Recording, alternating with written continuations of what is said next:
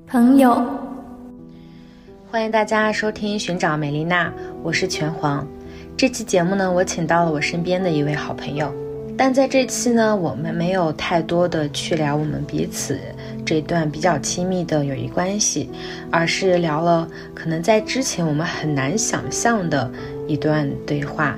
但是现在我非常感谢，嗯，他能够如此诚实的、坦白的把他的内心想法坦诚的说出来。我觉得这个是一个非常大的挑战。在我剪辑完这期节目后，我想到在很早之前，我给我的这位朋友送过一封信，而这封信并不是我所写的，是帮你写给他朋友的一封信。这里有一个非常可爱的误会。当时我看到这封信的开头，我就想送给我的这位朋友。他的开头是“亲爱的陈四”，我不知道为什么，我觉得陈四非常合适他。直到最近，我在邦尼的微博下面留言，我说：“你那份亲爱的陈四，让我记了好长时间。”他问我：“什么陈四？”我把我的这篇记了好长时间的信发送给他，结果邦尼说。他叫陈甜，我觉得这个故事很可爱，当时也惹了评论里很多姐妹，大家觉得很好笑。嗯，但今天我想给大家念一念这封信，但这个开头我依旧是想念亲爱的陈四，因为我好像觉得他在他的家中，好像就像四那个位置一样，他不是二，他是四。希望听到这期节目之后。你们大概能够理解我在说什么。接下来，我想给大家念一念这封信，同时呢，我也想把这封信送给正在收听的所有朋友们。亲爱的陈四，不要感到羞愧，不要因为不能满足别人的期待而羞愧，不要因为你没有做到的事而羞愧，不要因为你的美、你的好、你拥有的而感到羞愧。理直气壮地活下去，爱下去，不用向任何人解释，甚至不用跟你自己。祝好。这期节目我们的主题呢是关于原生家庭，嗯，以及原生家庭是如何影响到他现在的一些行为的。我相信有一天我们会很自然的、很坚定的认为自己不再属于这个话题。只有一种感受，我觉得我没有被那个家庭所尊重。有一个原因，我我是觉得我回去之后，我在那个环境像是一个异类，我成为了那种人。那就感谢大家的收听。如果你对这期节目也感兴趣的话，那么欢迎你的点赞、评论、转发、分享。您可以在小宇宙、Spotify、苹果 Podcast。汽水等平台同步收听我们的节目，同时呢，我们节目也开通了赞赏功能，欢迎大家的支持鼓励。剖析一下自己花钱的行为和不花钱的行为，它都能够代表哪些问题吧？所以就选择和你聊一下，因为我觉得我们两个还蛮急与急的。你说到成都旅游那个，其实我觉得，嗯，那一次旅游对于对于我们俩来说，可能都不是非常的愉快。我能感受到，就是像你说你的消费习惯，然后被我限制，就涉及到我们今天谈论的这个话题。我这种习惯，说实话，我觉得不是一个好习惯，就是我限制了别人快乐的点，而且我从这一点上面其实也找不到有限制的必要。这个限制会让我开心吗？我也不会，但是就是会发生两个人一块儿出去旅游。不管是朋友、情侣还是家人，其实都会有消费习惯不一致的情况，发生一些争吵和争议。但大家都觉得，呃，从我这一方面出发是没有问题的。那是不是我们不适合做朋友或者干啥的？而且，我们俩在之前有很多过争议，就是我们俩确实非常的不同。可能成长环境差不多，但是，嗯，还是还是有差异。其实也不是完全差不多，差异还是挺大的。啊，但是你觉得就是现在我们再去讨论，呃，我们今天讨论的争议，我刚刚引出来那个争议点，其实是我们在相处过程中因为消费观不同的一些问题嘛。但是你刚刚说的那些争议点，可能我们后面的聊天会聊到。就我我可能在我们一开始出现比较大的争议点的时候，我是一个好像是一个那种水火不容的状态。你一个观点，我觉得你是不 OK 的时候，我会直接揪着那个不 OK 的点，一直向你论证你是不 OK 的。在这个情况下，我就觉得我就是那种我接受不了别人不 OK，就是我接受不了我的朋友的这方面的观念和我是不一致的。但是我现在的话，我会认为。嗯，每个人他形成这个观念，他有非常多的原因。这个原因他不是他可以控制的，而我认为的那个绝对正确的东西，它其实也是流动的，因为没有一个唯一正确的答案。即便说，即便说我知道怎样可以，怎样算是一种好的生活，或者是怎样才是一个正确的选择，但是我依旧是够不到啊。在我够不到的时候，不仅要苛责我自己，我还要苛责别人嘛。所以在这个时候，我觉得现在的我，我觉得我是更加成熟的，就是我可以接受朋友们和我观点不一致，并且我可以，嗯，我觉得这件事情是可以好好讨论的。我不会，我不会认为这个观点我们不一致，我们就不讲这个点了，而是我可以去接纳你认为的那些东西和我认为的这些东西。而且你没觉得好像你认为的点和我认为的，现在我们来看，其实我们两个已经殊途同归了。就是我们是从两个不同的点出发，最后就是两条平行线，最后还是相交了，你不觉得吗？我们俩现在状态其实就属于一个思想上中和的状态，就是你从之前对我否定的一些点，然后让我慢慢接受其中的一些合理性，然后你又从我所提出的一些你没有办法当时没有办法接受点，提取到一些你觉得合理的地方，然后综合成一个。现在对大家来说都能够接受，而且比较合理的方式在讨论和交流。我给大家补充个背景，就是我们是三个好朋友。然后你知道那段时间我们吵架的时候，呃，也不是吵架吧，就那一次大争执嘛。然后在那次大争执之后，我们的另外一个朋友每次都充当这个润滑剂的作用。就是他有的时候来会来找我聊啊，我和大可最近怎么怎么怎么样。然后在那个时候，你都已经说出我的，你都已经说出我的昵称了，我还说我不要用我的我朋友对我的昵称和本名做自我介绍呢。你还 那你打算给自己安什么名字啊？大家好，我叫莫妮卡。哦，哎呀，那。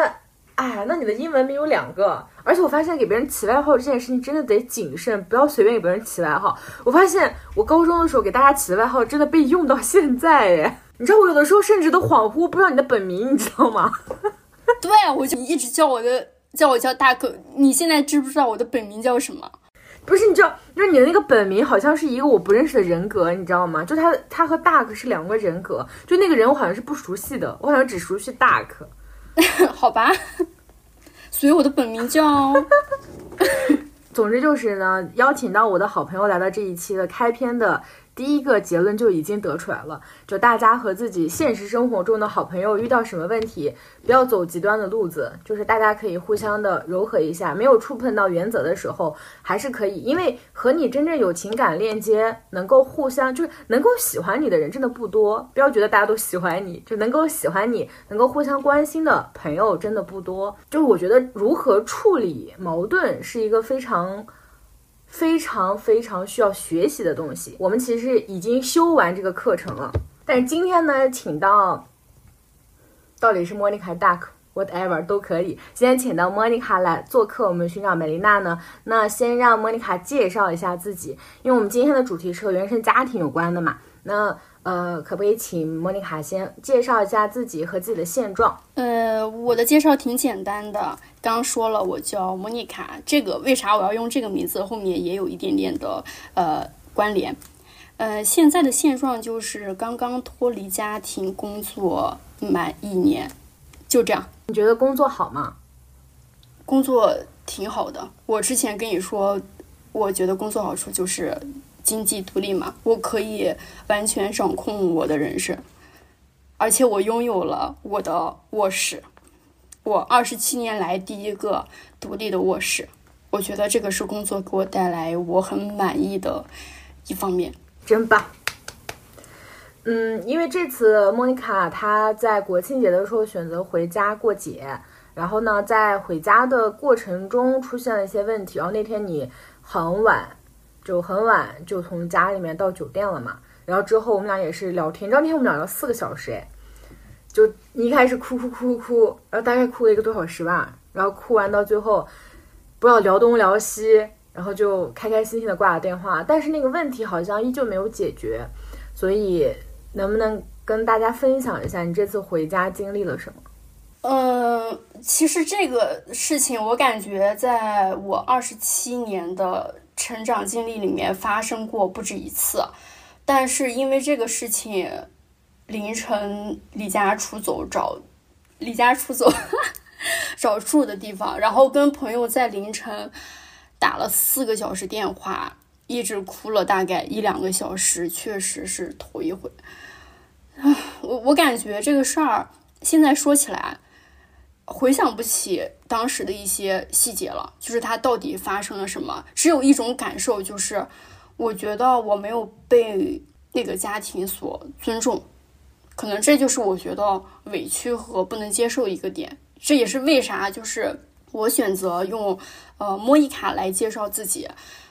你们之前也说过我很像莫妮卡嘛，就《老友记》里面那个莫妮卡，就是非常的有计划，而且有控制欲。这样说对不对？我觉得我对我自己的人生是很有把握和控制，还有方向的。但是我回到家之后，在那个环境，我觉得我是被控制的那一方，就是完全没有考虑到我的一个独立个体的意志。不管在思想上还是行动上，我都是被计划的那一方。我不喜欢，我不，我没有感受到尊重，对一个成年人的尊重，就是这个感受吧。你能够举出一些例子吗？除了你刚刚说的，嗯，所有的安排都没有和你商量，就是你是被安排的那个，被计划的那个。除此之外，你有觉得有什么点吗？嗯，他们被计划的，我很像一个外人。呃，我前两天。不是跟你们说，呃，我弟，我妈突然给我打电话，说我弟下个月的今天要结婚吗？在我们国庆相处的那几天，我完全不知道他们的计划，我完全不知道这个事儿，他们从来没跟我说过。然后在我侄女儿，呃，就是百天宴的时候，我也完全不清楚他们的计划，跟我说早上九点钟出发，结果我九点钟。过去之后，他们还在睡觉，并且把我安排到了中午出发的那一波。在我思考我我们中午回去两个小时的车程是否还能赶得上午饭的时候，他们才告诉我，他们摆的是晚宴。我不喜欢，所以说国庆回去八天，跟家里面人争吵了两天，跟朋友待了四天。我觉得我跟家里人能够和睦相处的时间顶多两天。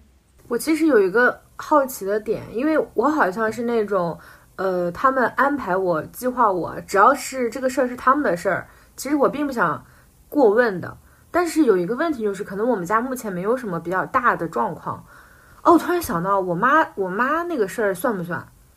可能也算啊。呃，就我妈再婚的婚礼没通知我们啊，这也算吧。你不知道吗？啊，你觉得这个什么？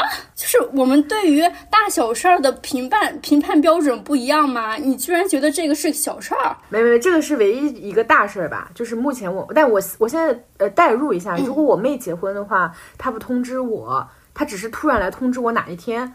啊，不过我妹结婚，她肯定也只是通知我哪一天，应该也不会跟我商量。我觉得这个事儿，现我现在觉得是 OK 的。但是我妈那个事儿，当时我们是很生气的，就是我那会儿我们在上大学嘛，然后我妈再婚的婚礼，她什么她什么都没有跟我们说，我们连这个她和谁结婚我们都不清楚，她只是通知通过别人来告诉我们她要在哪天，甚至那个据我们收到通知和她真正办婚礼的时间好像半个月吧，所以那个我们我们也是大暴走了。也是很生气。那我知道，大概知道我们俩为啥会出现这种偏差了。就是你很关注自己的人生，你对于别人的人生保持一种钝感。我是非常的灵敏，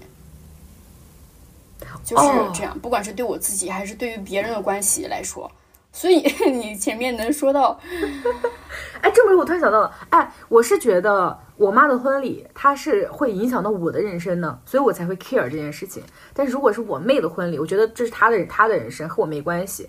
而且我甚至还会希望你们商量呀什么的，别来找我，我觉得那是你们的事儿。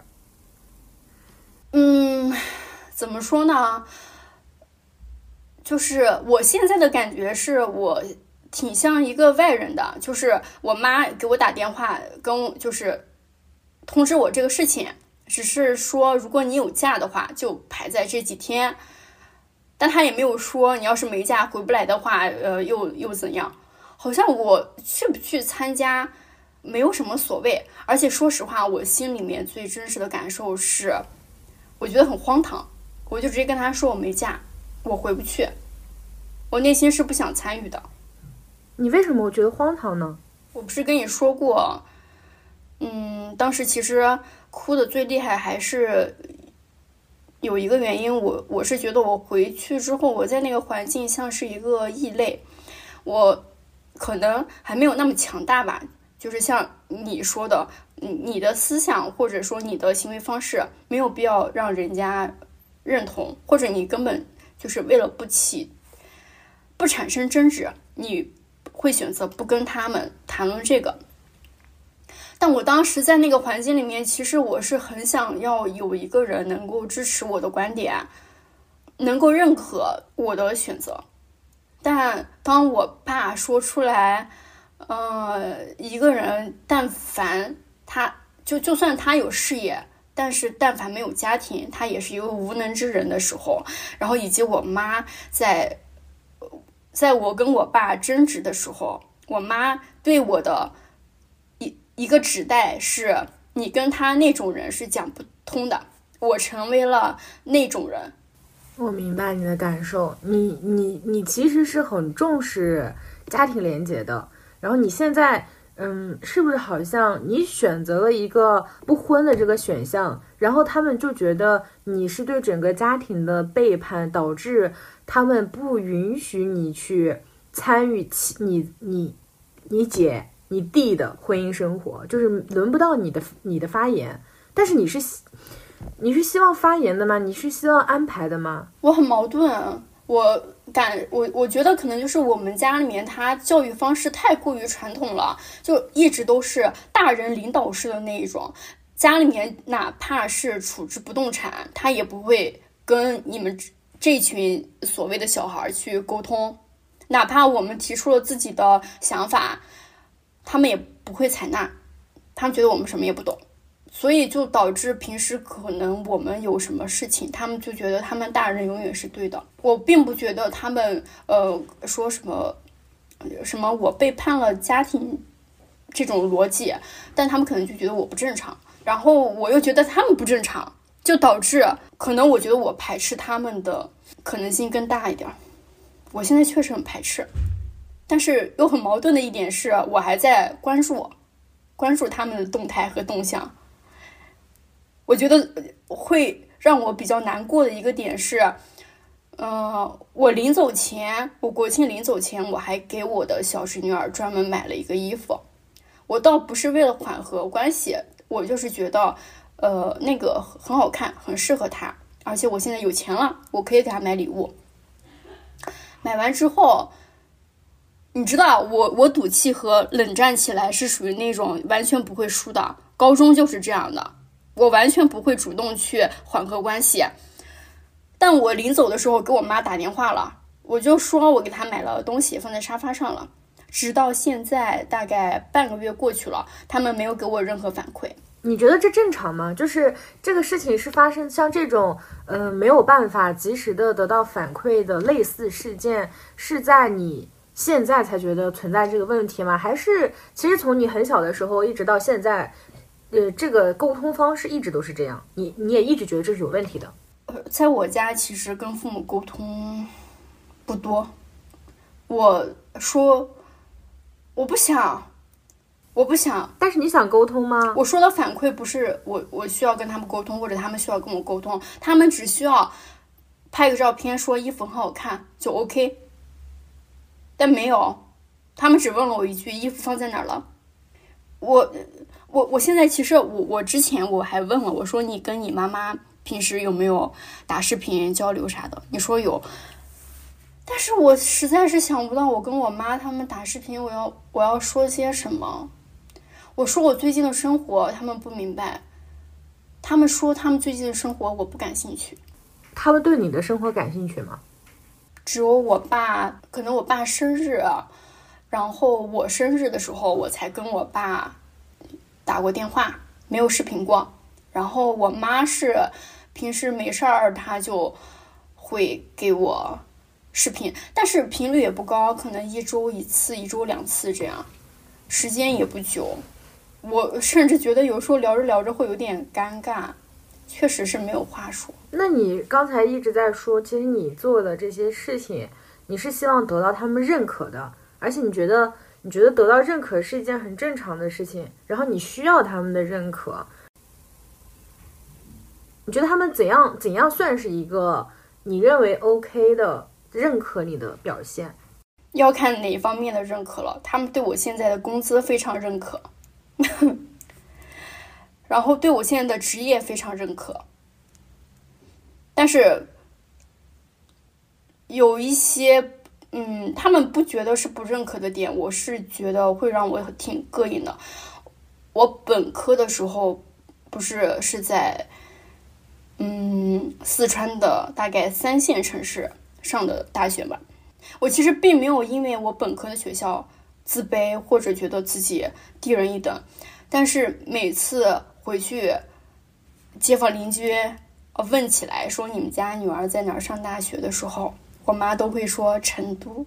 就是在他们的观念里面，觉得在大城市上了大学，人家就会觉得是个好大学。包括现在工作也是，当时也不是省会城市嘛，是省会城市的周边的一个县级市。我不知道我妈他们理解里面是觉得只有在省会城市才有出息，还是怎么？你们家女儿在哪儿工作的时候，她首先回答的是：你要说你要说她认可吧，她觉得呃你现在是我们家里面收入最高的。但你要说她真的认可吗？她又觉得你好像是在就是别人家孩子那种合格线上徘徊的。水平家需要对我认可什么？我其实真的想不到。家庭需要对我认可什么呢？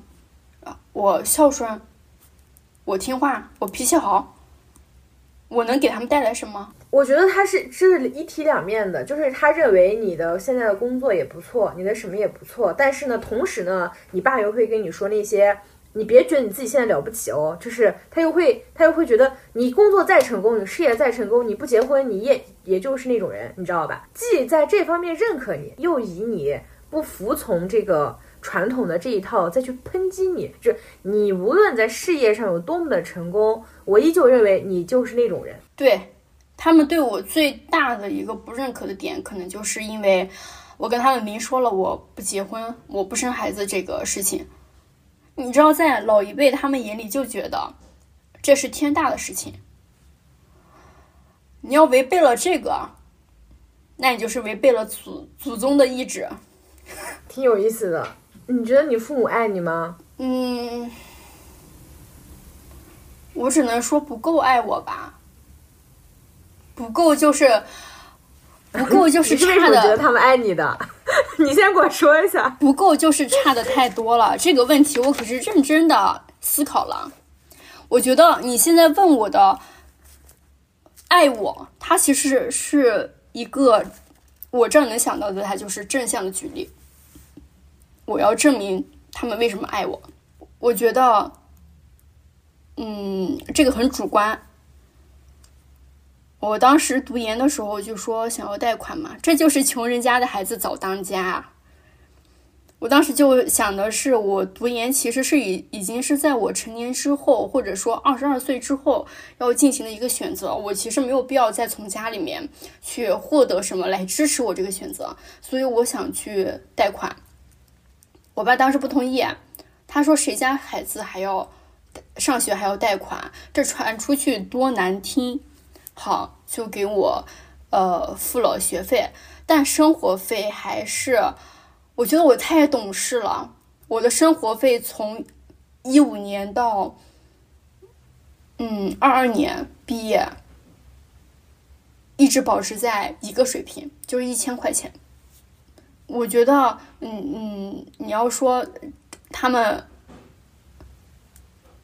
爱我的点的话，我觉得我就能想到这些吧。他们确实给了我一些经济上的帮助，可能不多。但我又特别矛盾的一点就是，我又觉得这个应该是他们的义务。每次想到这个的时候，我不知道咋说了，很难很难找一些论点来站站住脚，特别空泛，特别空泛。但你要说就是找到他们不爱我的论点，那就特别多。我觉得爱不爱他就是一个比较比较出来的事情。其实我那天我们在聊四个小时的时候，你讲到一个点，我还挺。嗯，也不讲，也不能讲震惊吧，就是让我挺动容的。就是因为我就想到我们以前，比如说我们刚才在开头的时候提到我们起争执的一些时刻啊什么的时候，你当时有抨击我知行不合一嘛？然后我当时比较愤怒的一个点就是在于，我觉得你也一直没有很坦诚的去面对自己，在那个时期，我一直是以那种以坦诚面对自己为荣的这种感觉，所以。当我在面对别人说我知行不合一的时候，我其实觉得很 shock，就是我觉得我至少知了吧。我觉得就是在那个当下，我觉得我需要证明自己。让我不太能够理解的是，我觉得你是有一点点没有办法很坦诚的去说的。但是我觉得像这两年，就是我们好像一直在直视自己的一些问题，没有再遮遮掩掩了。但是。即便我们有这样的一个前提，我在听到你说，嗯，你当时提到的两个字是窘迫，嗯，你当时提到的是为什么不想谈恋爱，为什么不想结婚的一个点，是你实在没有办法接受把这样的家人介绍出去，就你没有办法让别人再去参与这个家庭氛围，这个家庭状况让你很窘迫。然后我听到这个，我我其实是很震惊的，因为我觉得。可能我也有过这种情绪，但是我好像没有把它说出来。就是就在以前，我也有过这种情绪，但是我没有办法说出来。你好像确实有一点，因为自己产生了这种觉得家庭让你不好意思的这种感觉，而责备自己，觉得自己是个怎么怎么样的人。你觉得我我说的正确吗？我到现在也是有一些知行不合一的，就比如说我我。之前我跟你说过了，我说我连过年都不会回去。但是当我妈说到我弟结婚问我要不要回去的时候，我其实有动摇过，我都在思考我要怎么凑假了。我到现在都是一个很摇摆的状态，可能还没有一个真正的事情能够把我定住，我这颗钉子还没定住。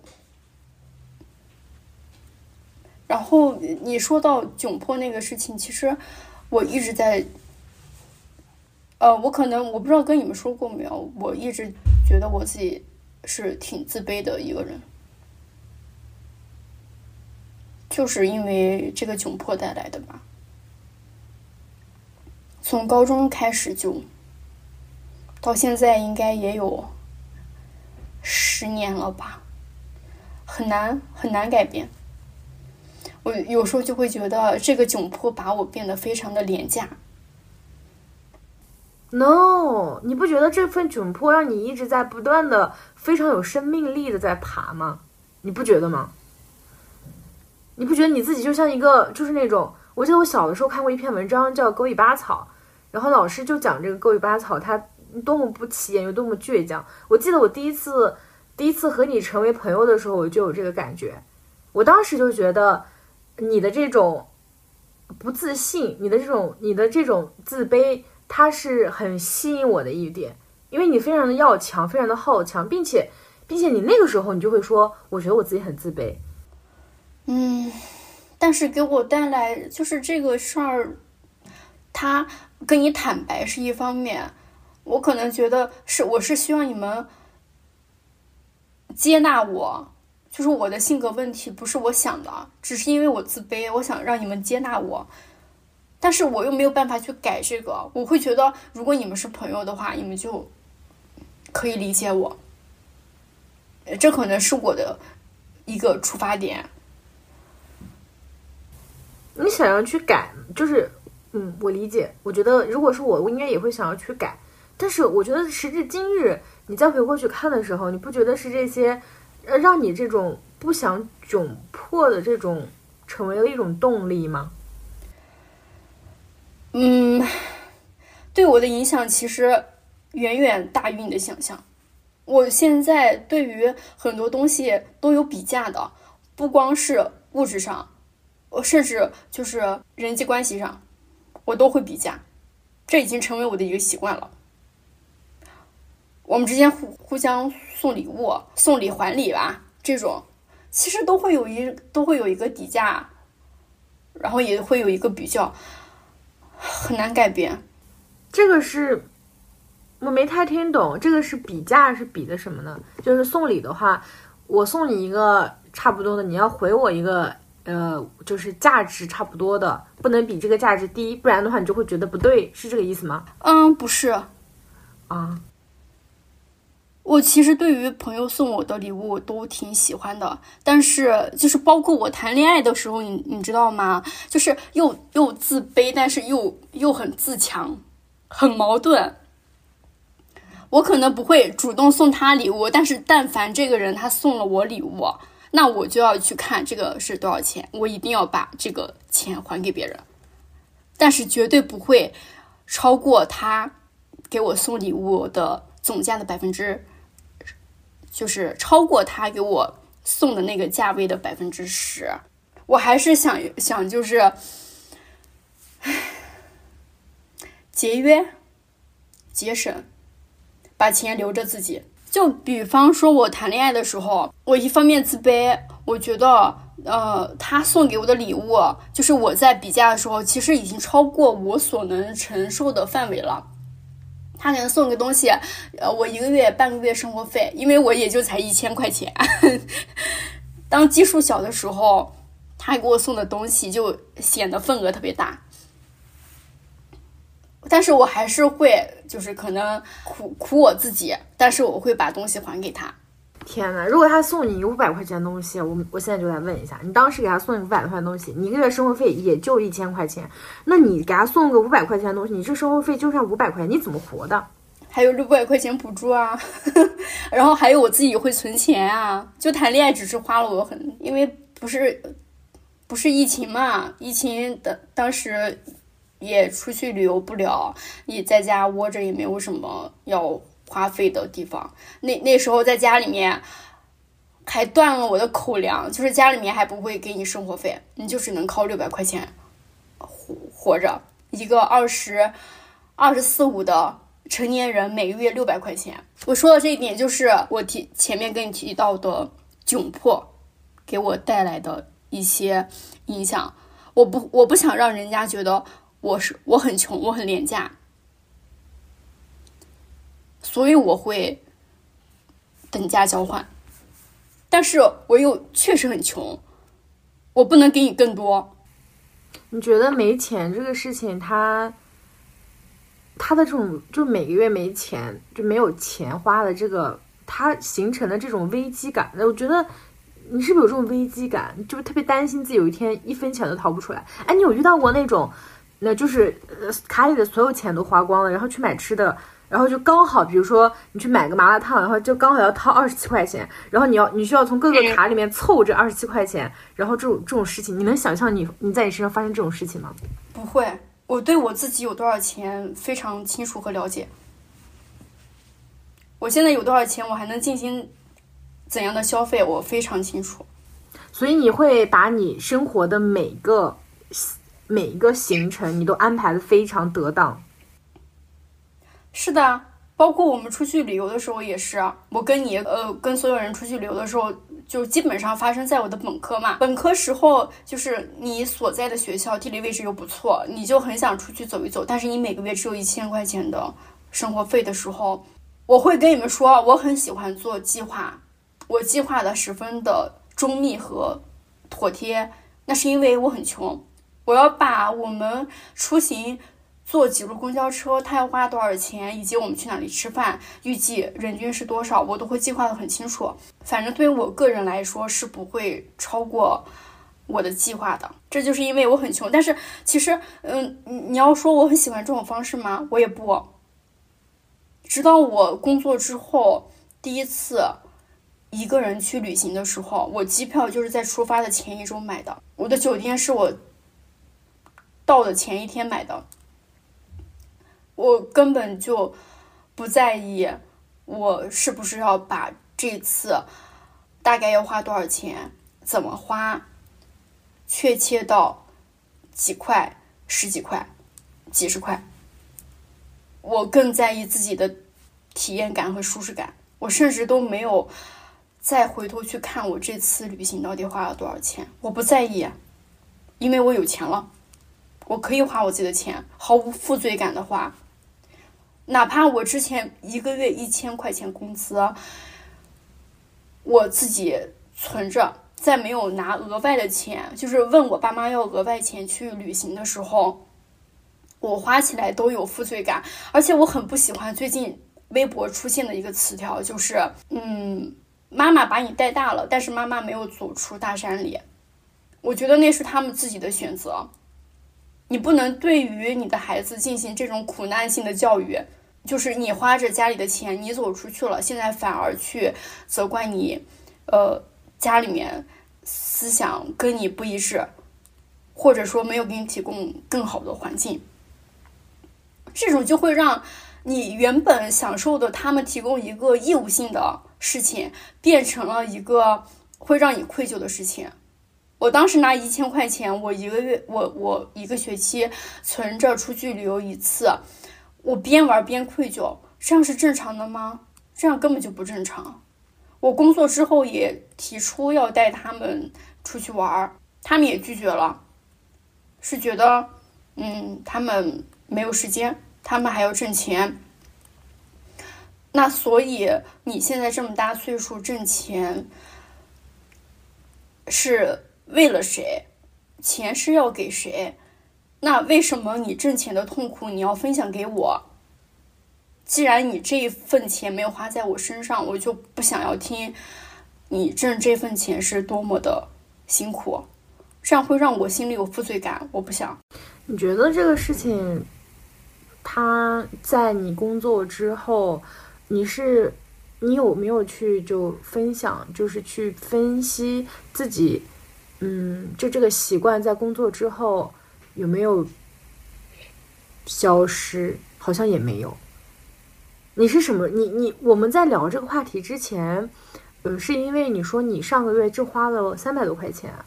对我八月份花了三百八。我刚看了一下支出占比，最多的也就是餐饮。但实际上也就只花了一百多块钱，嗯，到了九十月份花的就比较多，但是也没有超过两千。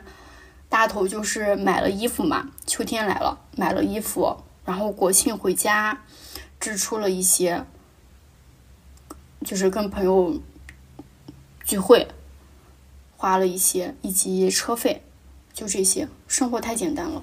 你对你现在生活现状还满意吗？还行吧，对于物质上可能觉得可以，但是对于精神上确实一般。那我我觉得你现在你现在花钱，你觉得你现在花钱还带有负罪感吗？带有呀，但是嗯，是负罪感和那种感到很爽的感觉是并存的，有时候会觉得。爽的感觉更大一点，他现在能够压制住负面情绪了。你会责备自己一个月只花三百多块钱吗？我会觉得自己很牛逼。我为什么要责备自己？有趣。我我感觉，我反正听到那个三百多的时候是比较震惊的，因为你的点是在于，你点了一份比较贵的好吃的，也可能也没多贵。你就会觉得自己有点花的有点多，或者是你能想到对自己好的方式就是吃顿好的。嗯嗯，但是吃顿好的这个限额三十块以下，很廉价吧？我就说吧，我的习惯让我觉得自己很廉价，而且我会比我今天的餐饮消费，我我点这一顿外卖，它占我今天工资的百分之多少？它是不是合理的？你不会吧？这是我这辈子都不会干的事情，我跟你说。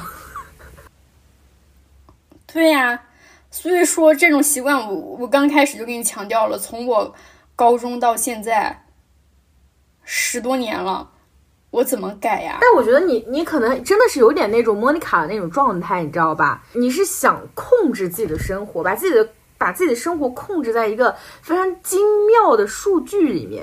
就你，你刻意一开始可能是因为你想去呃节流或者是怎样，但是你的这种方式只是把自己放在一个比较安全的，就这样做你会安全。我觉得你要是过一天我这种，我俩完全是两个极端。我刚给你举的那个例子，说付不付不了那个麻辣烫，那个是在我身上真的发生过的事情，就是我不知道我的卡里有多少钱，就是我永远对我卡里有多少钱是没有概念，因为我会把一笔一部分钱放到基金基金里面嘛。就是这儿放一点，那儿放一点，我好像确实有点不太在意我到底有多少钱，就直到这个钱它没了的时候，我才觉得啊，谁把我的钱偷走了？你知道吗？每次每次我的钱没了，是我的钱偷走了吗？就这种，就是比如说订阅的一些东西，呃，比如说那种试用的，我永远都永远都记不起来什么时候关，你知道吗？就是我到底哪个软件在花钱，我都不知道，除非我专门找一天。我就把这个事情，他已经烦死我了，我才会去解决。我就感觉我们两个真的，我是应该向你学习，但是我觉得你的这种，就是不断的想自己花多少钱，或者是这这这一餐占我工资的百分之多少的时候，这个过程它会让我觉得非常的痛苦，以至于我好像。嗯，没有办法做这件事情，因为我有在限制我点外卖的这个频率嘛。因为之前就测出来高血压，我就一一直想自己做饭嘛。但是我就是会那种，呃，突然有一天想吃好的时候，我就是那种，我就会大爆发，想吃什么就吃什么。然后我这个想吃什么，就我的那种吃顿好的，可能就就会有点太多了。但我觉得我自己。还蛮享受，我觉得我是享受这种让自己不断的处在这种失控的感觉中。我会觉得好像控制，我好像对我人生的控制欲没那么强哎。我真的是个 P 人，我太 P 了。我我我很享受这种，我不知道我第二天醒来在哪里，也不知道我第二天要去干嘛，或者我人生下一个方向走到哪里，我完全不知道，没有概念的这种感觉。我觉得我好像是享受这个的。我们俩。太不一样了！你刚刚说订阅的那个，我会在我订阅的那一天专门就记录到备忘录里。天哪，你知道我的备忘录写的全是那种我在路上走的时候突发奇想的一些感想，是吧？突发奇想一些感想和突然来了一个句子，或者是想到播客的和谁聊什么，就是全都是这些没没没没什么用的东西，然后但也可能会用得上。所以我们俩真的太不同了。我真的是那种典型的 P，你真的是那种你是你是 J 人吧？我跟你说，你就是非常典型的莫妮卡，我是非常典型的菲比。我觉得，我觉得我有些特质蛮菲比的，包括你说那个存款的啊，也是我，我每个月发工资第一件事儿，我就先把钱存到我储蓄的那张卡里面，而且我看到有零头我就难受。我们一定要把它凑成整的。我觉得之前我们在没聊之前，我以为你会因为这个就是自己不会花钱这件事情感到困扰，但是我没有想到你是乐在其中的。我以为你会困扰困扰呢，因为你一直在说你花钱让你自己很有负罪感，但确实是那种我其实能够理解你这负罪感，因为你知道我去年不是大半年一直在家里面嘛。然后我在家里的时候，我就觉得，哎天呐，问我妈要钱，我好痛苦。但是我我我痛苦的来来源是她钱不给我给够，你知道吗？我不是因为花她的，我也并不是因为花她的钱让我痛苦，我只是觉得要钱这个过程很让我很痛苦。或者是比如说我本来是要去呃，比如说去拿药，然后他觉得我在骗他，这种时候让我觉得非常痛苦，觉得是对我人格的一种极大侮辱。但是他该给的都会给我，就如果他不给的话，我可能真的会。你知道吧？就真的可能真的会抓狂，因为我真的会没钱。你要是我妈女儿，我妈一定爱死你。所以每次有爆发这种问题和情况的时候，我也会跟他们强调呀。我说我对比其他的小孩，我已经花的很少了，我已经很节约了，但是你们还在跟我反复强调你要节约这件事情，真的很让我接受不了。你觉得你是真的是已经做了你最？最大范围能做的，但是他们会不会说，就是你出去玩啊什么的说事儿，觉得你是在浪费钱？嗯，我妈倒不会，我妈，我妈不会的理由可能是因为我没有因为旅游，没有因为旅游额外问他们要过钱，所以我出去玩有分享一些照片什么的，我妈还是觉得呃挺好的，但我爸他可能也会抱怨几句吧。就是旅游有啥好玩的？是，像我妈也还会事后再问一下，你这次旅游花了多少钱？大概就这样，我然后我就会跟他们炫耀，我这次花钱，我这次旅游多省，我才花了多少钱，就是这样。但每次得不到我想要的答案，就是我希望他们说，呃，你挺厉害的。就花了这么点钱，嗯，但是他们每次的回答是，啊，花了这么多钱。我觉得这可能真的是我认知，就是对于旅游，对于花多少钱的认知是不一样的。但他们给自己儿子买房买车的时候，倒是挺舍得的哈。对啊，这一点也是刚才没有，就是不爱你，他就是对比出来的，他是有参照物的，很客观。我觉得我跟我弟所接受到的爱意。就是一个很明显的折线图。首先，不动产、动产以及活期存款这三个方面是一个非常明显的折线图。我弟在，就是我高中的时候，我们家在市里买了一套房，当时我弟还没成年。我弟当时在内地学。学技术，我妈当时就想把房子过给他，但是以他没成年不能过户，就一直没办。但是我们县上有一个商铺，当时直接是过到我弟的名上了。后来就是又给我弟全款买了车嘛，嗯，市里面又全款买了一套房，虽然在我妈名下，但是那就是我弟他们的婚房。我我是有一点怨恨的，至今我觉得我还是一个很听话的女生，是觉得我并不是想要他们的钱和财产，就是你给谁花都可以，但是我更希望你给自己，就是他们自己花，你辛苦了一辈子，你们自己挣的钱自己去享受，不可以吗？那为啥要一直给我灌输？明明你们有这么多钱，要给我灌输，呃，家里面很穷，家里面没有钱，他们这么大岁数还在打工，嗯，当保姆、当小工、卖菜、当流动摊贩，所营造出来一种很廉价的家庭氛围呢？然后让我的人生也过得十分廉价。我怨恨的点就只有这个而已，但你钱不给我花，我无所谓，我可以自己挣。你觉得你弟他知道这件事情吗？他他觉得自己，你觉得他的状态和你区别大吗？他是收到了那个家里最多宠爱和实质帮助的人，你觉得他有他有被这种你所说的这种廉价的家庭氛围所绑架吗？我要说有吧。我觉得是他活该。我要说没有的吧，我又觉得得了便宜还卖乖是男人的特质。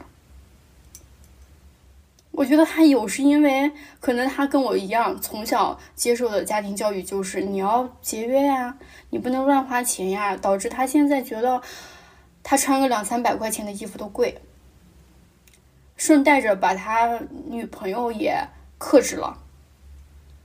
我妈会以每天晚上只住四十块钱的旅馆为荣，她笑得特别开心，觉得大家都非常听话，非常节约。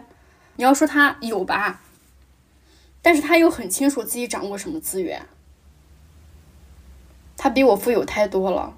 想说的这个，我觉得很可笑的一个事情就是，我大学的时候还因为我弟年纪轻轻的没有享受到学习教育资源，在外打工受气这件事儿，哭了好久。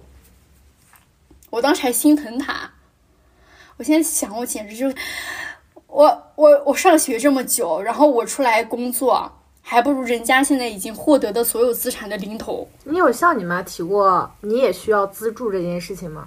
嗯，呃，提提到过，就是我跟我弟差距最多的时候，就是我跟我妈爆爆发进行争吵和理论的时候，因为他们有时候会拿我我上学他们所付出的一些物质和经济帮助来说事儿，老让我觉得我是这个家庭最大的受益者，我就很不高兴，我觉得。我我受教育是一个很应当的事情，而且根本就没有花多少钱，我就会扯出来他给我弟所付出的那些东西，我就说我我在你们接这儿接收到的物质帮助，还不如你们给他买套房的零头多。这时候他们就会骂我白眼狼，说我脾气不好，不孝顺父母。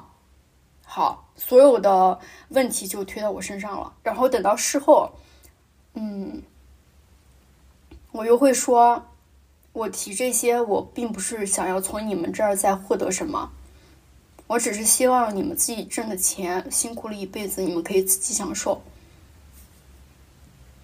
这是我真实的想法，所以我就算要买房，其实也没有想过要从家里面获得什么帮助。我觉得你指出你爸的问题指的还挺到位的。你当时说到他每次就是在故意激怒你，就他知道你的点是什么，而且你们已经有过那么多的就争争执了，但是他每次好像就是在试探你的底线。你觉得你是怎么发现这点的？因为每次回去都会吵架呀。我最近在看，嗯，就是吴康仁那个新剧。有生之年，他就说，呃，剧里面他好像就是成为了让整个家庭氛围非常差的一一个因素。只要有他在，家庭氛围就差。我觉得我可能跟他是一样的，只要有我在，家庭氛围就很差，反正就会吵架。不管是过年或者是过节，只要有我在，反正就有争吵，就会哭。而且我从小泪点特别低，我现在不知道到底是我泪点低的问题，还是觉得他们。就他们觉得我哭已经成为一个习惯了啊，这个节我不哭我不吵，他们不适应。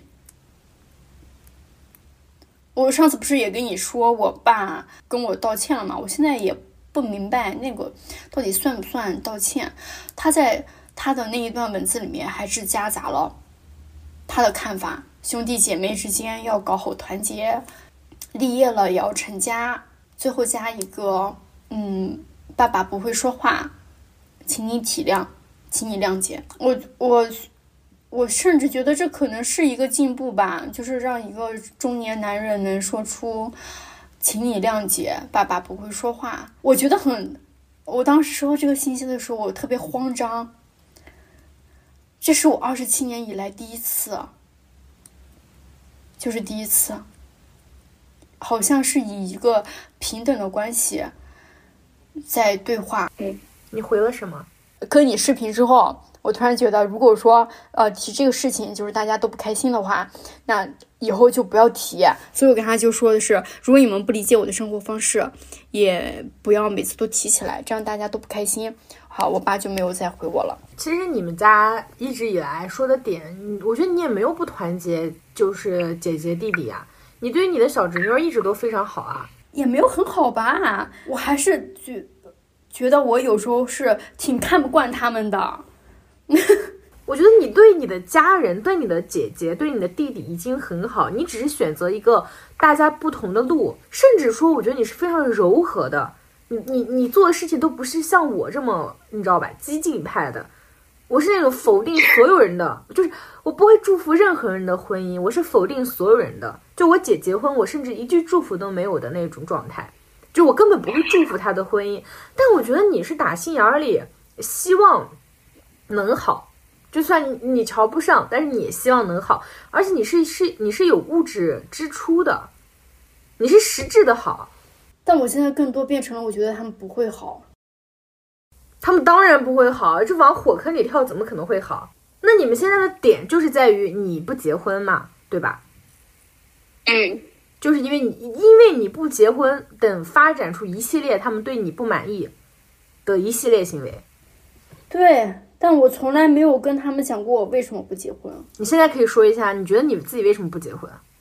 我觉得，嗯，不结婚，我才能更，就是更大程度上掌控我自己的人生。我我想干什么就干什么，我没有必要因为任何因素而受到限制。我甚至也没有必要再因为我的家庭感到自卑。我可以把之前我所有在意的事情全都抛弃，我只用考虑我今天要怎么活下去，考虑我自己就可以了。你可以跟我们说一下，你是从什么时候开始决定了不结婚吗？还是你一直都以来都抱有这种想法？No，我之前还在我呃微博有记录过，我觉得很可怕，就是人的变化真的是。很快的，我之前嗯还是个恋爱脑，就你知道我跟那谁谈恋爱的时候，特别恋爱脑。呃，现在从我的视角去看，我觉得他们对我问题的回避都是情有可原的。我当时呃大学谈恋爱的时候，还问过人家，哦，我们以后结婚如果生了小孩，小孩要叫什么？嗯嗯。但是我当时有一个比较怎么说不会被吐槽的点，就是小孩要姓姓陈，叫陈什么这样。然后等到研究生的时候，呃，有了性生活嘛，就会还问过男朋友，就是如果我怀孕了，你要怎么办？就是这种。很愚蠢的问题，在我现在看来，如果一个男的他他问我，我们要不生个小孩吧？小孩他要叫什么？你要是怀孕了，我们就生下来。我觉得太可怕了。我当时还因为之前男朋友说，如果现在怀了，那肯定是要打掉这个回答，生气。我觉得他们不负责任。然后到了现在，就变成了。你要让我给你生孩子，或者说你要跟我结婚的话，我们就干脆不要开始。可以跟我们分享一下你是怎么从那个状态到现在这个状态吗？包括你刚刚讲的，你觉得才能够让你自己掌控自己的生活，不为任何事情感到自卑，这这又是因为什么呢？先习惯性的反思一下自己吧，就是可能这种说法才会更让。让更多的父母能够接受，就是当代年轻人确实不具备很强的责任心。养小孩要付出太多了，你的生理上、精神上、物质上，你全都要付出。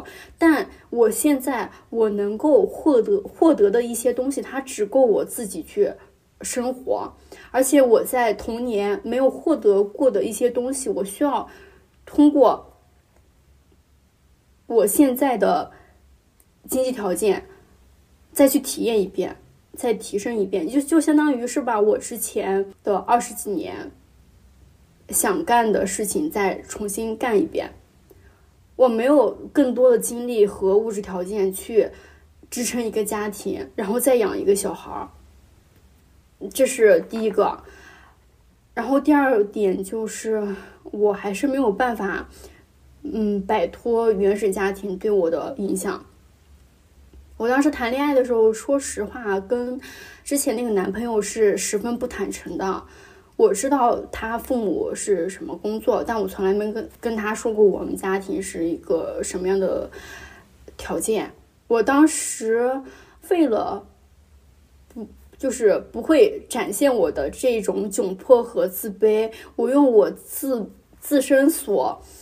想象出的他们那种家庭条件的小孩会体验什么样的，嗯，用自己想象中比较好的条件和环境来营造自己跟他是同一种人，我们家庭条件差不多的这种感觉。但其实你要现在回想起来，很容易被识破。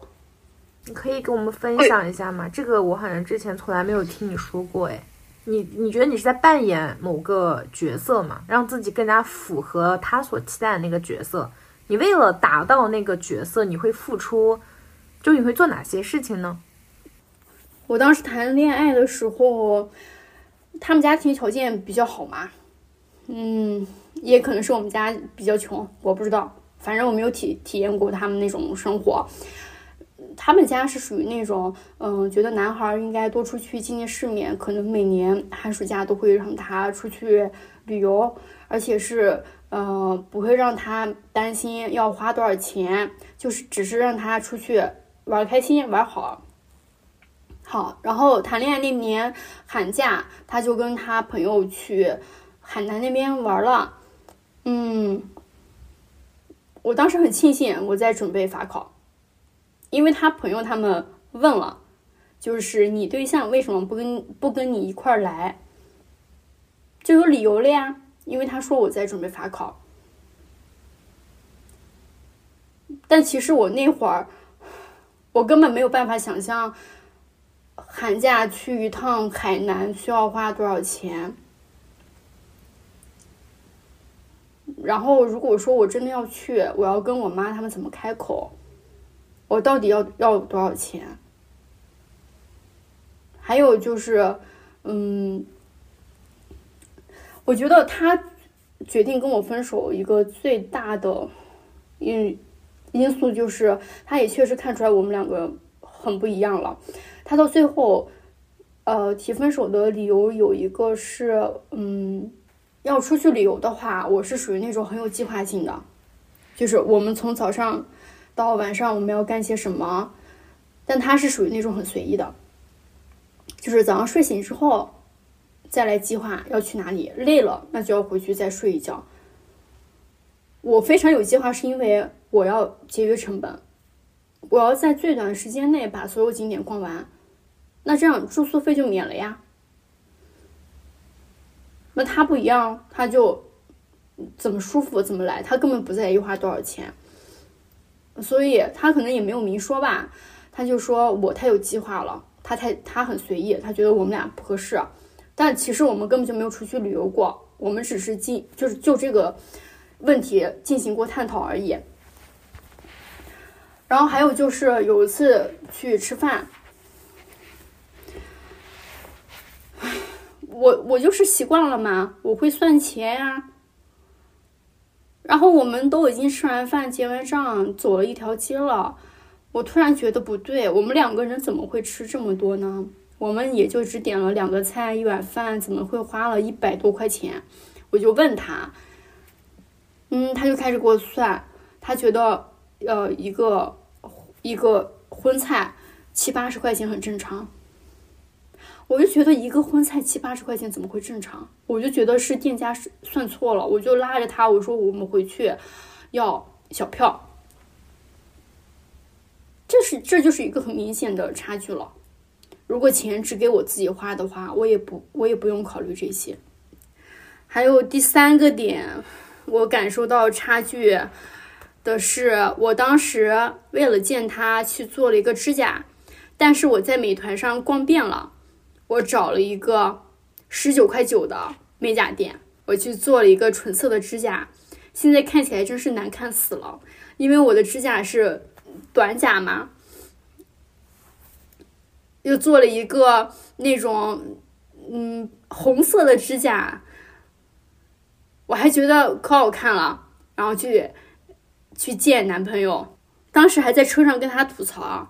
我不理解为什么，嗯，他们会花一百多、两百多去做一个指甲，我觉得根本没有必要。但我现在也做一百多的指甲，这就是有钱之后就觉得这点钱根本不算什么了，自己开心最重要。那那你在谈了这个之后，就决定了不再结婚嘛，是吧？嗯，其实一个很矛盾的点是，当自己身边的人问起来，我为什么会变成现在这样，就是不婚不育，是不是受过哪个男人的伤害，哪个男人把你伤成这个样子的时候，你的第一个回答肯定是否定的，就说为什么你会觉得？女人所有的变化都是产自男人，我们所有的情绪难道只能围绕男的去转吗？但你要仔细想一下，我真正开始变化也确实是在结束那一段感情之后，呃，我们俩结束那一段感情之后，你接触到女权，跟我们进行沟通之后，有了现在的一个过程和结果。你要说跟他没有关系吗？确实是有关系的，我现在就就就不嘴硬了。我觉得你刚才说的那个，确实说不能不能说是因为这个人，但是你可以说是因为在这段关系中的各种因素，让你认清了这个理论回归现实的一部分吧。只能说它是个起因。对吧？因为你确实，说实话，你在这一段感情中遇到的问题，其实是很多很细小的问题。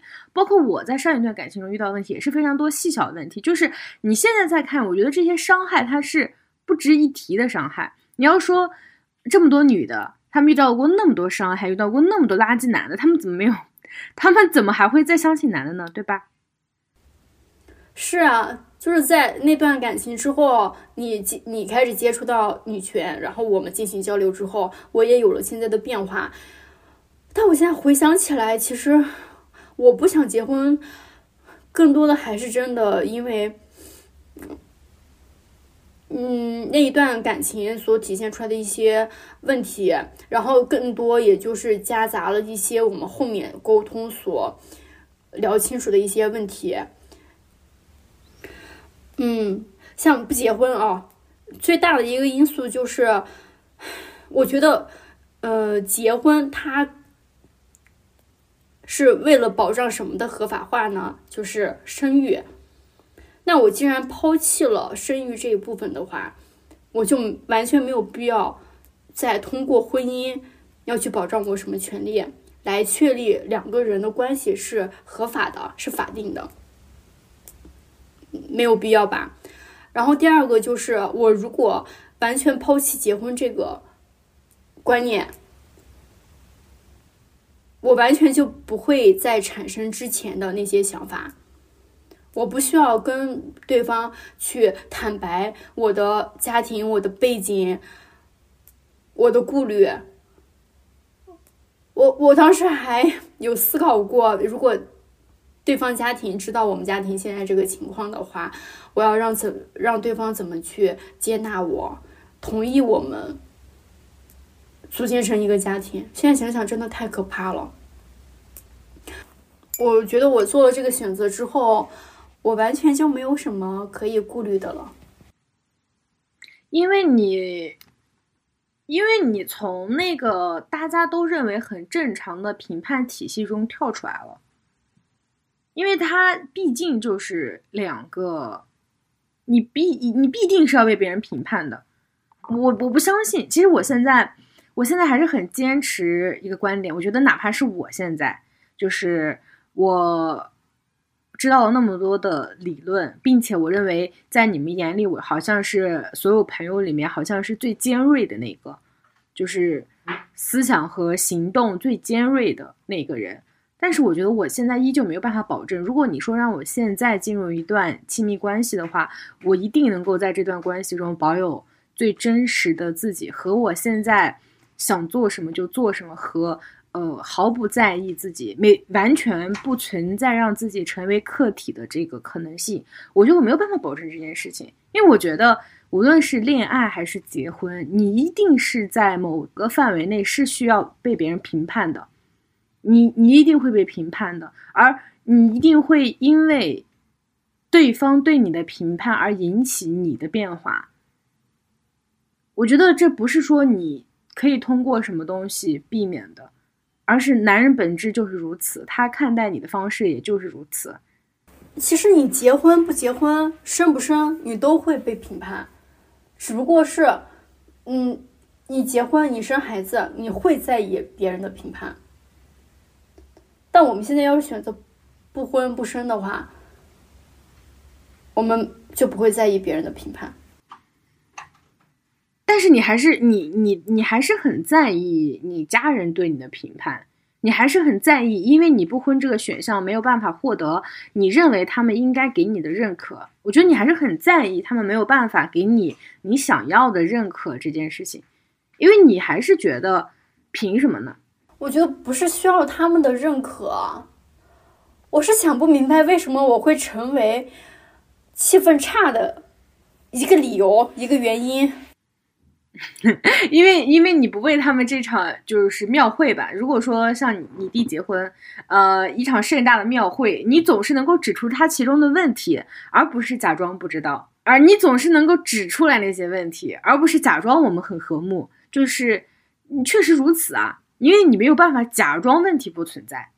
对呀，然后他们就会觉得你有一点那种理中客。然后他们也不觉得有这个问题的存在，嗯，也觉得这个问题解决没有你想的那么简单。你你现在还还想解决你家里的问题吗？那你觉那你觉得你接下来会怎样去和家里人进行沟通？你的下一步计划是怎样？不沟通。你觉得你能做到吗？我可以，我到现在没有主动联系过他们，然后。我妈前两天联系我了，还是因为，还是因为我工作领域的事情，涉及到我工作领域的事情，她需要我的帮助，联系的我，然后再然后就是我弟结婚，对我进行一个通知。你觉得你那你觉得你现在能够比较在你看来比较？完整的接纳自己吗？我，因为我不明白，我不明白这个问题。你怎么老猜忌啊？什么？我我有什么点是我自己还不接纳的？嗯，我就是想问这个，你觉得你有什么点还是你自己没有接纳的吗？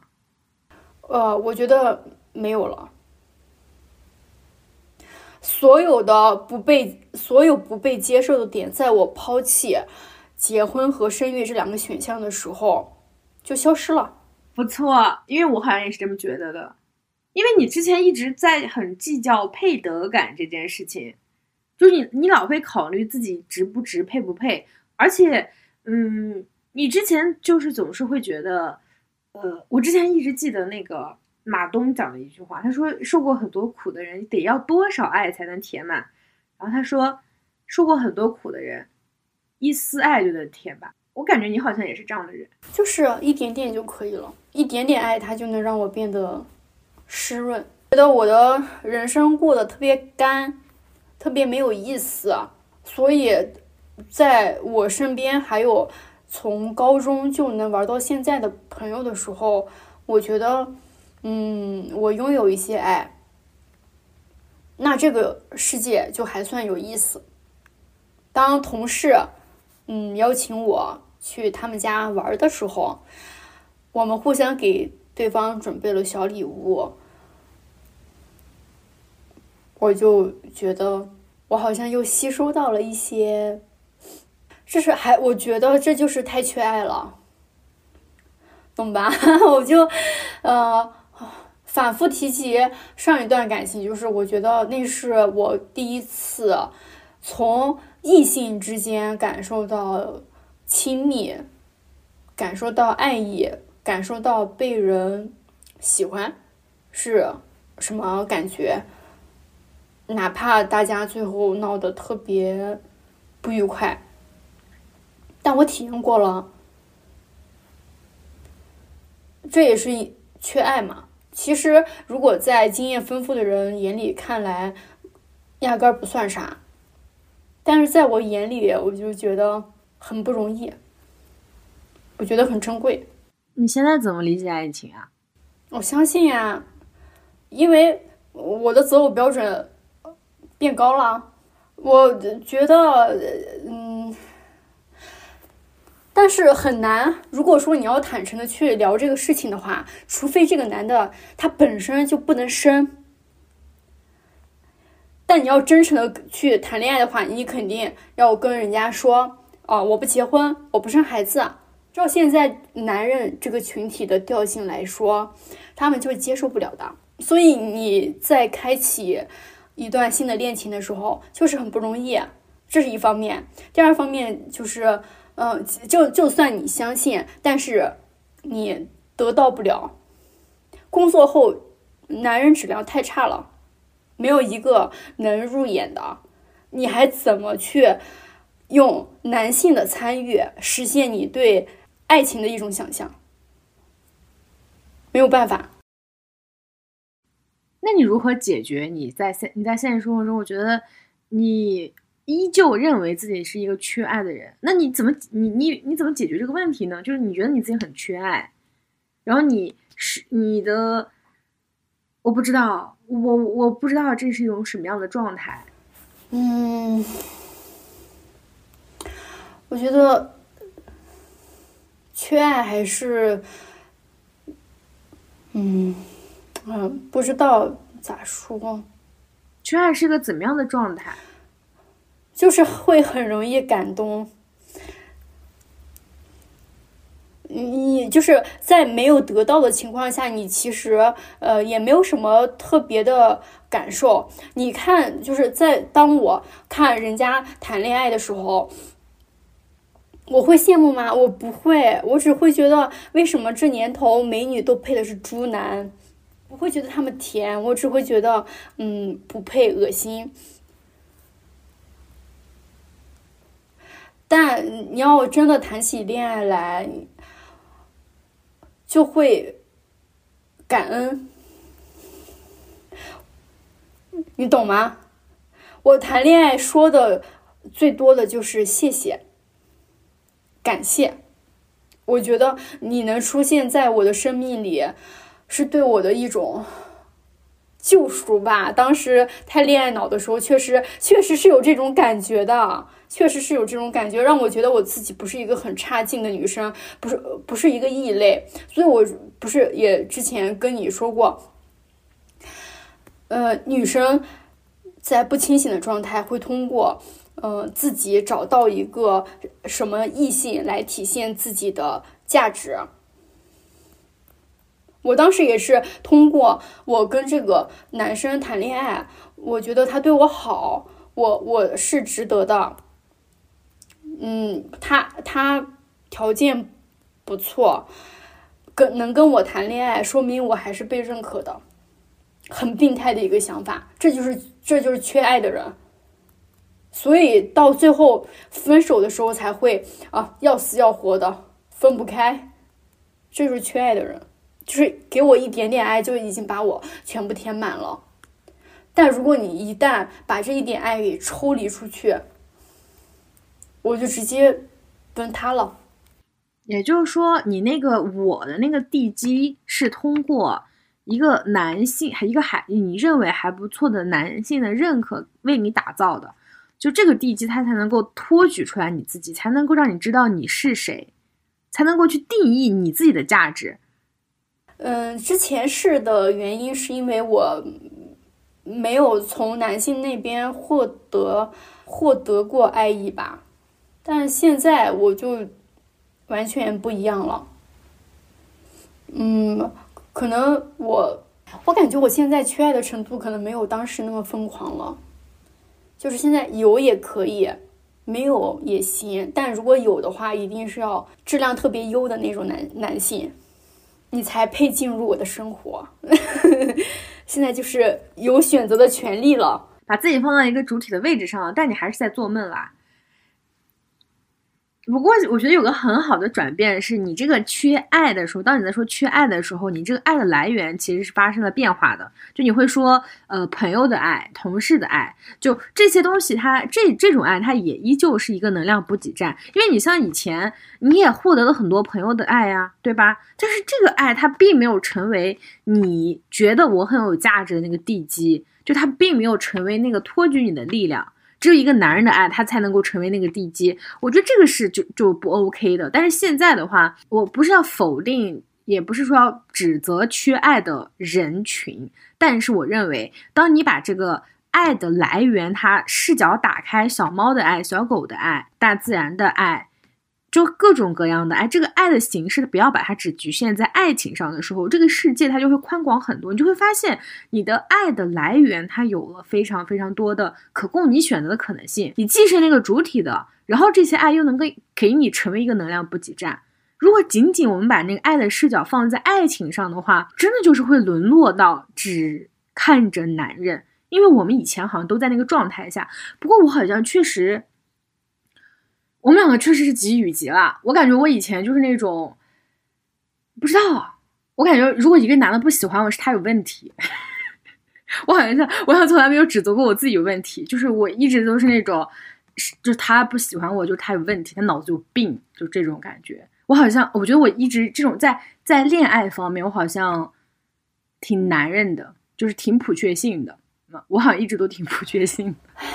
我是我们俩就完全不一样，我觉得，嗯，他们不喜欢我，那也是情有可原的。但是，我确实不能否认的是，我觉得，因为在之前，嗯，好像我们不太会和朋友聊特别特别多关于大家世界观的问题，就是我们的聊天重点就是男人，然后就导致我们。呃，对吧？特别没有营养，然后就导致我们的世界的那个面就会很窄，导致我们认为产生很深的那个连接的可能性，能够和生命有非常多连接的这个可能性，只能和男人，所以我们就和男人聊东聊西。但是在这个这个过程中，就建立了这种亲密的关系之后，其实也能够通过这个亲密的关系获得一些呃自我认识吧，因为我觉得人还是要在。和人的关系中才能够认清自己，只不过现在你不会把这个亲密的感情链接把它放在男人身上，你会把它放在其他事情身上，就是和和任何人都可以展开一场比较世界观交流的对话，就是一个很简单的问题，他都可以聊非常多。我们很多时候好像都是彼此那个心理医生，你知道吗？嗯，对，我感觉，呃，就是。我其实对恋爱不排斥嘛，但我之所以空窗这么久，是我觉得我不愿意向下兼容。就是工作之后才发现，女生如果要恋爱的话，基本上都是向下兼容的。男生为什么能找到更优秀的女生呢？因为女生确实优秀的比例更大。所以我一旦认清这个事情，而且。不愿意向下兼容的时候，我能接触到更大的世界，更多的事物。我感觉好像在以前，我们好像都也在做一种情感劳役，大家的那个关注点和对彼此的那个活动，好像只能是情感导向的。然后我们也不会说太多，比如说呃人生规划呀，然后就比如说学习的一些状况呀，就未来想做什么呀，这些就是我们好像不太会参与对方。这些事情，我好像不断的在参与对方的感情生活。我们当时的状态就非常像 现在我们所说的娇妻、婚驴，还并没有觉得，还并没有觉得有什么不对。我当时翻看了，我反正有一天晚上翻看了一下我的百度网盘，我发现我在恋爱期间是最丑的。甚至有点油腻，像那种呃无脑的空壳，天天围着一个男人转，真的很危险。我到了一条很很 fancy 的街上去嘛，然后我在那个街上，我把我的车停在一个好像是女性主义酒吧，但我也没有进去，因为我不喝酒的嘛。然后我把那个车放在那边之后，我就绕着那条道走下去。走下去之后，我就听到了一群一群女生在那边打卡拍照。然后他们的笑声特别的响亮，你知道吗？我好久没有听到过那种叽叽喳喳的那种声音。然后我就恍惚，你知道吗？我觉得，我觉得我以前是那样那个人，就是在那在街上大吵大闹、叽叽喳喳那个人。然后，但是现在我就是那种淡定走开的人，就不会不会再为那个很 fancy 的店停住一秒钟的那种人。我我有点我会因为这个事情觉得有点难过，因为因为如果是我一个人的话，我没有办法进到那个很 fancy 的店里面去打个卡，甚至我现在都没有什么打卡的需求，我也不想打卡，但是我是想去进去坐一坐或者怎样，但是因为我是一个人，我没我感觉我一个人去，我好像都没有那个坐下来的那个立场，然后我。我也没有想法跟这个调酒的呀，或者是做咖啡的人聊天。我觉得我耳机里的歌还不错，我不想把我的耳机也放下来。我感觉我戴着耳机是自动把自己屏蔽在那个自己的世界里，但是我又因为自己融不到这个世界而感到可惜。会在那个时候很想念我的朋友，推推搡搡，拉拉扯扯，然后叽叽喳喳的那个人。那那里站的应该是我们，但是没办法，我们你知道，就是我们在三个不同的地方，然后。你知道，我会有点伤感，所以，所以那天一回来，我就和你们和你们打视频嘛，然后我看到你们都有事做，我也好难过。我当时就在想，你不会，你不会因为这个事情有一点点想法吧？果然有，也不是啦，你知道，就是你知道，就是瞎矫情，你知道，就是那种有有一丢丢小难过，但是觉得没没关系。我觉得选择一种不婚的生活，它很有可能是，嗯，就是在国内的这个环境下来说，你其实要对抗的东西真的是挺多的。就像我，虽然我完成了和家庭的对抗，就是我我的对抗方式可能没有像，嗯，也我觉得也挺激烈的吧。就是闹了一次之后，就大家都再也不提了嘛。那么我觉得我的对抗方式对抗完了之后，我觉得这一关我是过了的。但是这一关过了之后。其实社会上的什么社会上的有限游戏，我觉得我也不是很 care 这件事情。但是我觉得人必须要面对的课题还是孤独。你说有你说一个人结婚了他就不孤独吗？当然也不是。但是我好像是属于那种很需要玩伴的人，而且是需要和自己喜欢的人玩的那种人。然后我我确实是一个非常我真的是一个极一的人。我所以我要需我需要面对自己。嗯，很多时候想和人玩儿的这种心情，但是我又没办法随便和人玩，因为我屁事儿真的还挺多的，所以在这个时候，你确实你确实屁事儿挺多的。是的呀，我屁事儿有很多，我又没办法随随便便和别人玩，所以在这个过程中，我就会觉得，嗯，你需要对抗的就是这些东西，因为你所期望的那个亲密度，它在这个国内的这个环境下，它可能只会在。爱情中发生，它它不太可能在友情中发生，而你用着这个，你用着大家所期望的那个，你没有办法对别人产生那种很很紧密的那种情感链接，你知道吧？所以这是和现在这个现实状况是不相符的。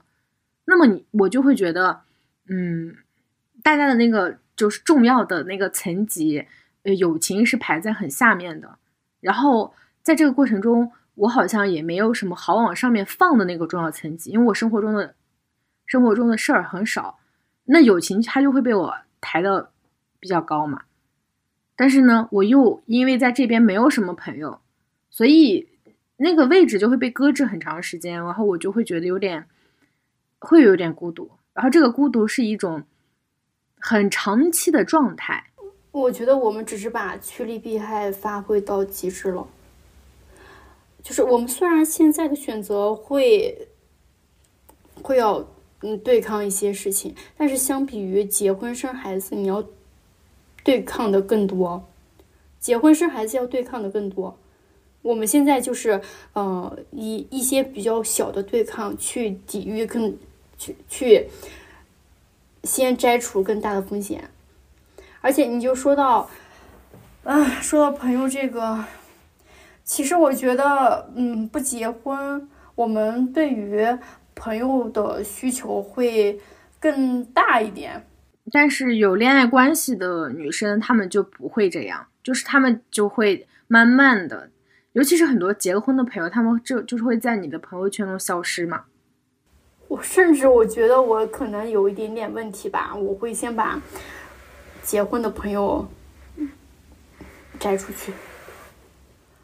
哦，我我跟你讲，我我跟你相反哎，因为我好像就那种我我想做一个有趣的那种社会观察，我觉得说不定是个素材嘛。那我觉得我也好像也没有在主动的去做这个摒弃掉别人的事情，但我发现我已经被他们摒弃掉了，就我已经被他们剔除了。对呀，你给人家发消息，人家回不回你？人家理不理你？这就是你的结果吗？这就是你社会观察的结果？呃，别人结婚你不搭理，你发个消息他就不理了，好吧，也能理解了。搭理这个事情也很很奇怪。我当时呃，我我大学室友结婚，我就跟他说我不搭理。我说搭理这个事情，我给你搭过去，完了你还要一直记着，什么时候还给我，要给我还多少钱？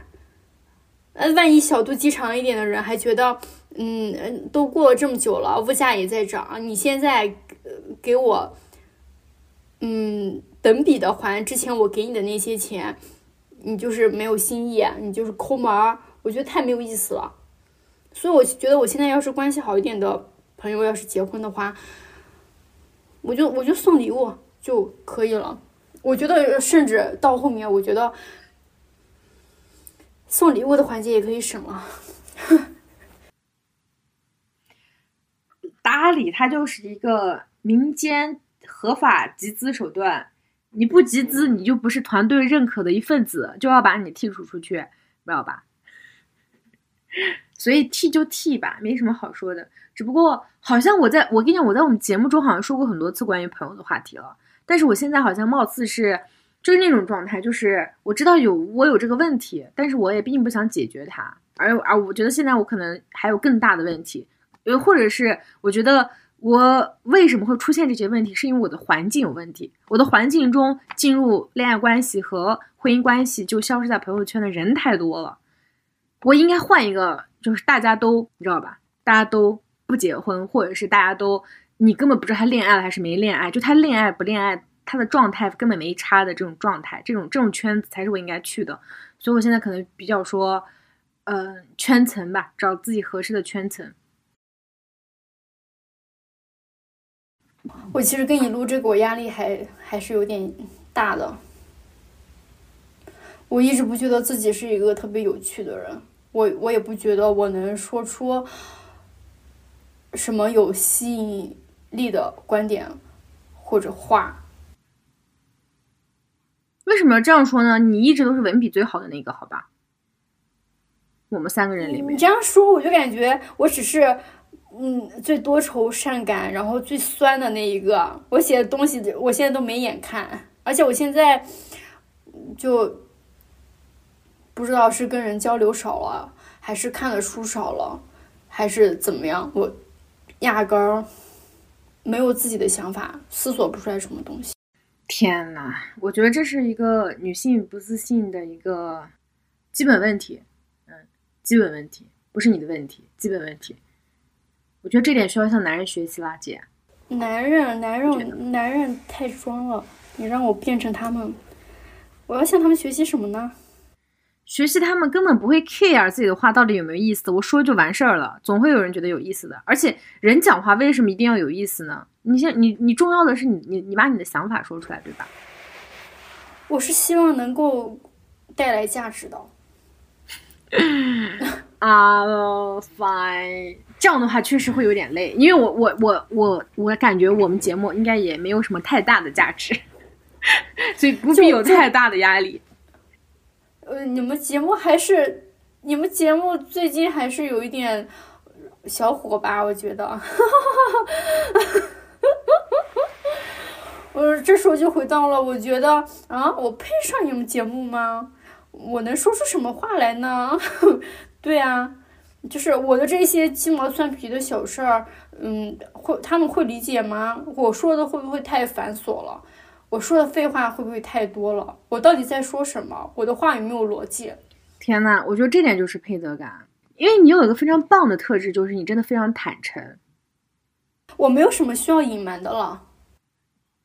我觉得这点很好啊，你因为你知道，我跟不少朋友，我跟不少朋友录过节目，因为我觉得从他们，嗯。从他们意识到这是一个会被我放到播客上的节目之后，他们讲话就是总是会有所保留，然后等到录到中期的时候，那个话题可能才会真正的让他们放下那个戒备，可能就聊聊聊忘了。但是我觉得你是从一开始就放下了这个戒备。好，因为我只是觉得我在跟你聊天，就是他们听到就听到了，无所谓。我觉得这个点非常好，因为你在做这件事情的时候，你没有期待任何人认可你。但我认为这个这个怪圈是很难跳出去的，就是你并不认识任何人，但是你总是希望你的东西能够被别人认可，所以你讲话就是会思考我这儿该不该说，那儿该不该说。而你呢，你是觉得即便我说的不好，但我已经说了，怎样？嗯，你不要叹气啦。呃，我是会觉得。自己有没有那个能力？就是一直都在思考，我我我恋爱的时候，我能给对方带来什么？我跟这个人做朋友，我能给对方带来什么？我工作上，我又能给我的领导带来什么？我跟你录这次播客，我又能说出什么？我又能带来什么价值？这就是因为我从来不觉得我是一个有能力、有价值。的女生，我从小接受到的教育成本就在那儿了，导致我没有更进阶、更高阶的一些想法和能力，去能给大家带来什么东西。那你觉得，当你选择和我成为朋友的时候，是觉得我能给你带来什么吗？是因为我觉得。没有什么，当时没有什么觉得哦，有，嗯，因为你很受欢迎，我觉得和你成为朋友会被认可，哼，好不好玩？我现在已经忘了我们当朋友是怎么当的，是我找你还是你找我还是怎样？我现在已经忘了耶，你还记得吗？我当时不在你们这个圈子里的。你们当时是另外一个班，后面不是，呃，考进我们整合的那个什么叫什么尖子班，对吧？然后尖子班的班主任又是你们原来的班主任，所以说你们原来那个班级就有一个圈子，而且都是长得很漂亮的女生。我当时不在你们那个圈子里，我的性格非常怪异。到后面的时候，好像是得是毕业了吧？我高中的时候有一种。当时就是我觉得我是在应融，我应融进来你们这个圈子。你你你刚刚不是一直在讲我们高中的故事吗？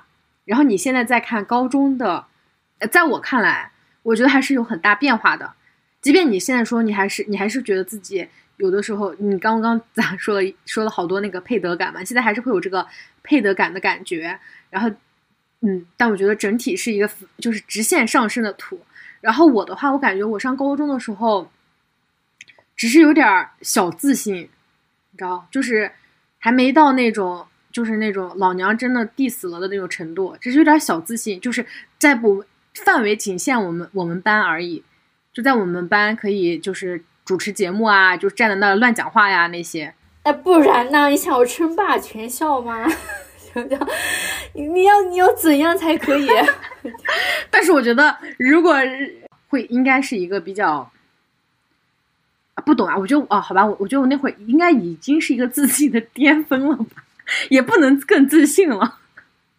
其实我也不太明白你的自信是哪儿来的，我我不是，就是我我我不明白，是因为我确实不知道自信来源于哪些方面，而不是不理解你为什么自信。我我不觉得你不配这么自信。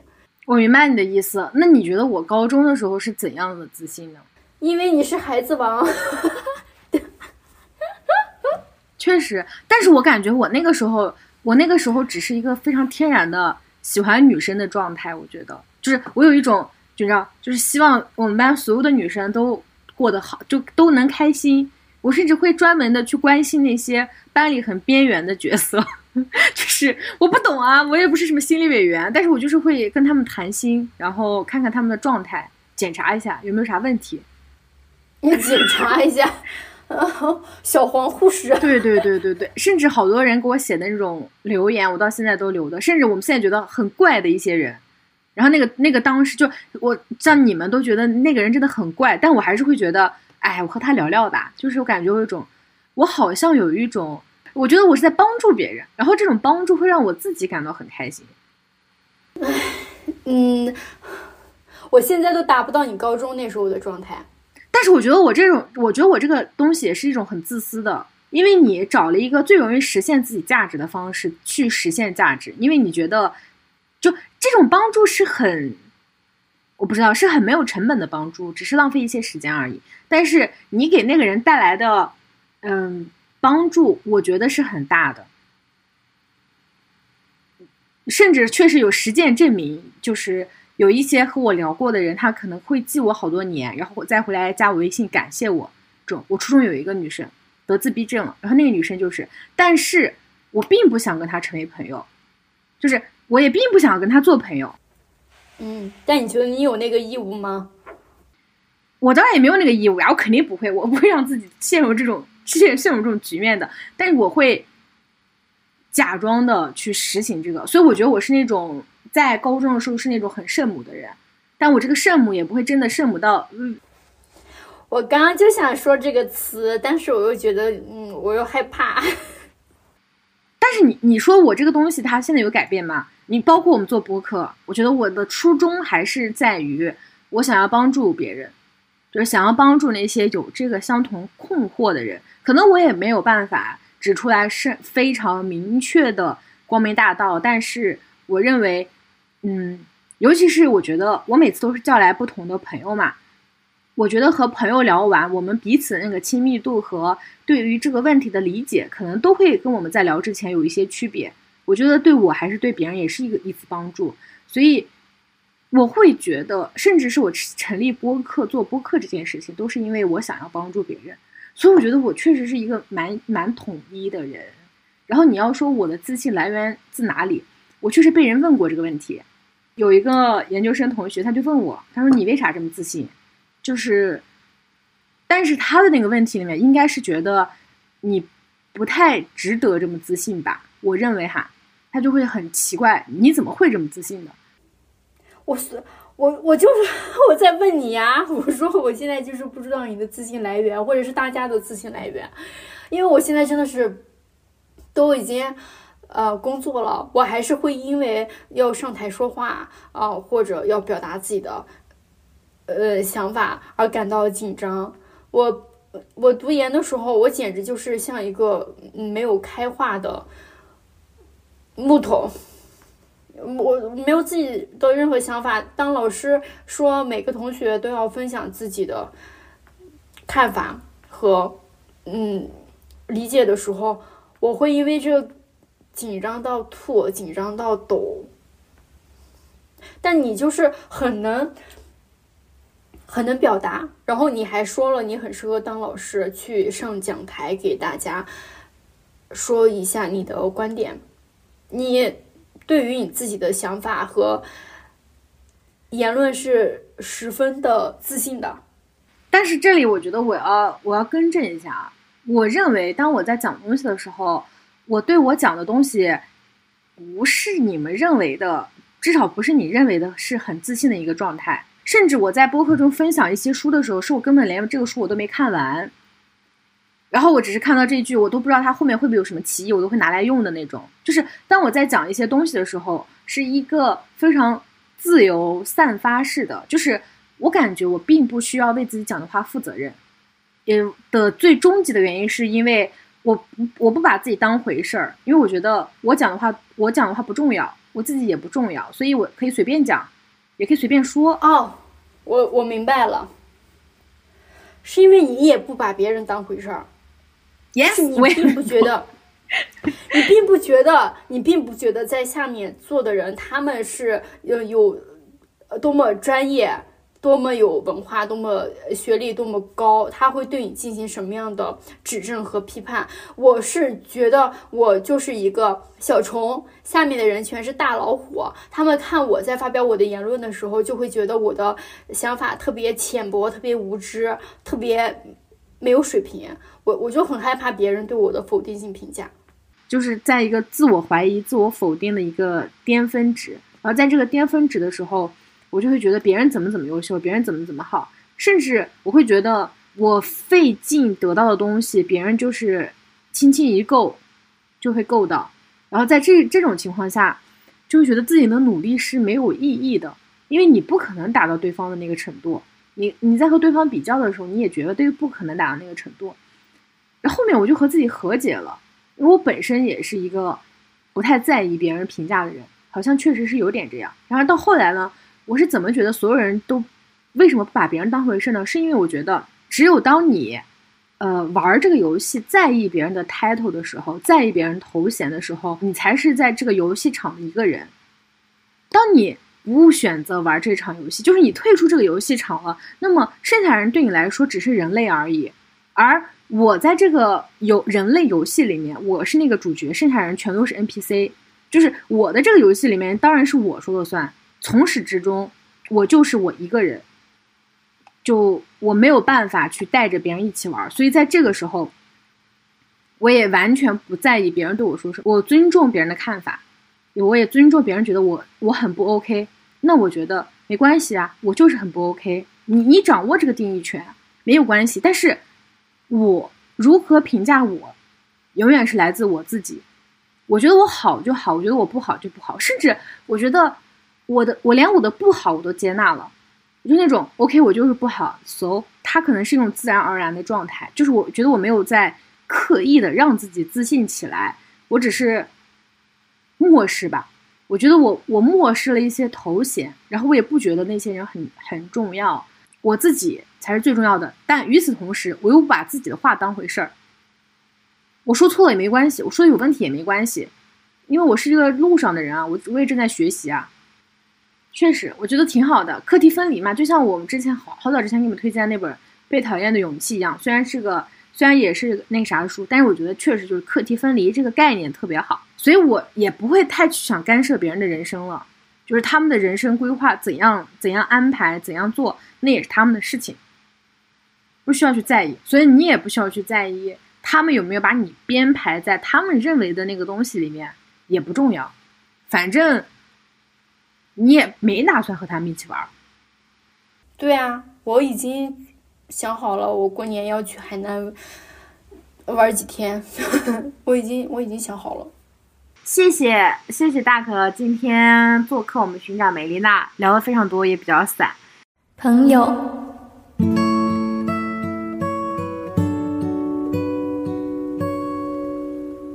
心里住着一个小孩，一个垂死的老人，一个情敌，一名伤患，叛徒，胖子和哑巴。